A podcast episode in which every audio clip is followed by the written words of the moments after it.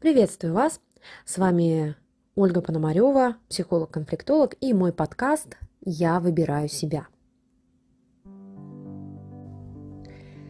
Сегодня хочу поговорить про бессилие и всемогущество. Часто мои клиенты приходят ко мне с запросом, что нет сил на новые дела, на изменения, нет энергии. И в запросе часто звучит, куда, куда уходит моя энергия. И когда мы начинаем работать, мы часто приходим к тому, что энергия уходит на ощущение всемогущества. Это проявляется в разных сферах. И когда, например, мы испытываем чувство вины по отношению к нашим родителям, к нашим близким, на самом деле за чувством вины стоит всемогущество. Как будто я могу как-то повлиять на другого человека. Как будто если я буду показывать свое чувство вины другому, он изменится. Также всемогущество проявляется в моменте, когда мы хотим кого-то изменить. Когда мы хотим изменить э, наших партнеров, наших близких, э, наших друзей, семью, при этом не хотим менять себя. Мы думаем, что мы всемогущи, что нам это под силам изменить другого человека. И на это уходит очень много энергии потому что это как борьба с ветряными мельницами. Ведь а, не зря есть такое выражение «люди не меняются». И в моей работе с клиентами я часто говорю, что моя задача как а, твоего психолога не изменить тебя, а познакомить тебя с собой, чтобы ты знал или знала, какие особенности уникальности есть в тебе. И да, бывает такая уникальность, например, внутренняя агрессия. И эта уникальность мы не можем избавить человека от этой внутренней э, ощущения злости, от э, характера такого воинственного. Единственное, что мы можем сделать, это признать свое бессилие перед этим, что мы не можем ничего изменить и научить этого человека да, а, жить с этим, адаптироваться под это качество, интегрировать его в свою жизнь, перестать играть во, всего, во всемогущество, а, что я могу что-то изменить в себе. Часто бывает так, что клиенты ходят э, к психологам и бывает так, что психологи пытаются переделать человека. И часто такая психотерапия заходит в тупик, не дает никаких результатов, потому что э, в человеке может просто поселиться очередной интроект. Интроект это такой, как будто внутренний голос, который говорит, как делать. Но часто это не аутентично человеку. Например, Во мне может быть установка родительская, установка моего учителя, который для меня был авторитетом, или установка моего психолога. И я могу жить с ней и думать, что это моя, мое аутентичное ощущение, что это мое.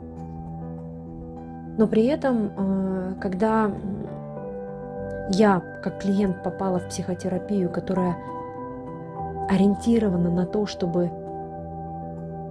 интегрировать мои аутентичные чувства, мои ощущения и распознать так называемые внешние внесенные в меня установки, я увидела, что очень много установок не мои, они мне эм, не резонируют, не откликаются, но раньше я транслировала их, думая, что это мое. И именно в этом было мое ощущение всемогущества. Я взяла чужую установку и жила с ней какое-то время. Так вот, на это уходит очень много сил, потому что это, в этот момент мы надеваем на себя маску другого человека. Когда мы живем установками других людей, мы носим маски а, со, и пытаемся соответствовать этим установкам. И на это уходит очень много сил и энергии потому что наше внутреннее состояние аутентичности все время как будто в конфликте с этими установками. И это может происходить на бессознательном уровне. Мы это чаще всего не замечаем, просто живем. Так вот, самый первый шаг, что можно с этим сделать? Признать свое бессилие – тех сферах жизни, с которыми вы боретесь больше всего. Если, например, вы боретесь со своим со своей чертой характера, признайте свое бессилие, что вы не можете ее побороть. Если вы боретесь со своим лишним весом, признайте свое бессилие, что вы не можете побороть его – Признать свое бессилие иногда очень важно, потому что это открывает понимание, а что я могу сделать на самом деле для себя, для других. Когда мы признаем свое бессилие в тех сферах, на которые мы не можем влиять, это другой аспект признания бессилия. Есть зоны моего контроля – на что я могу непосредственно влиять. А, это зона вытянутой руки, либо зона... А, что такое зона вытянутой руки? Это то, что меня окружает. Мой быт, те дела, которые я делаю, моя работа, мои обязательства, мои отношения. Мои отношения с самой собой. На это я могу влиять. Это зона моего контроля. На что я не могу влиять? Например, я не могу влиять на какие-то мега события, на других людей, которые... На других людей я не могу влиять. Да, только через отношения с собой я на них могу повлиять. Но вот напрямую сказать «изменись» и человек изменится, нет, я не могу на это влиять никак.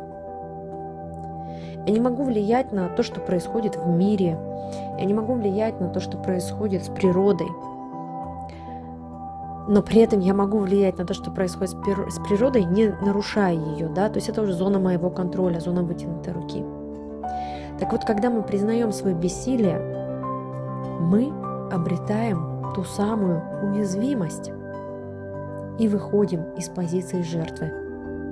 Потому что именно в уязвимости мы понимаем свои ограничения, мы осознаем, что у нас есть проблема или какие-то новые задачи стали перед нами – и мы можем попросить о помощи. Вот то ключевое послание, к которому я вела все это аудио. Когда мы находимся в состоянии всемогущества, мы как будто не можем себе позволить просить поддержку, просить помощь, признаваться, что вообще-то э, я не справляюсь, мне нужна помощь, мне нужна поддержка, помогите мне. И особенно если это происходит на бессознательном уровне, все это ведет нас только лишь э, к усугублению стресса, в который мы уже зашли. Признание своего бессилия – очень важный аспект на пути к изменениям. Берегите себя и позволяйте себе быть уязвимыми.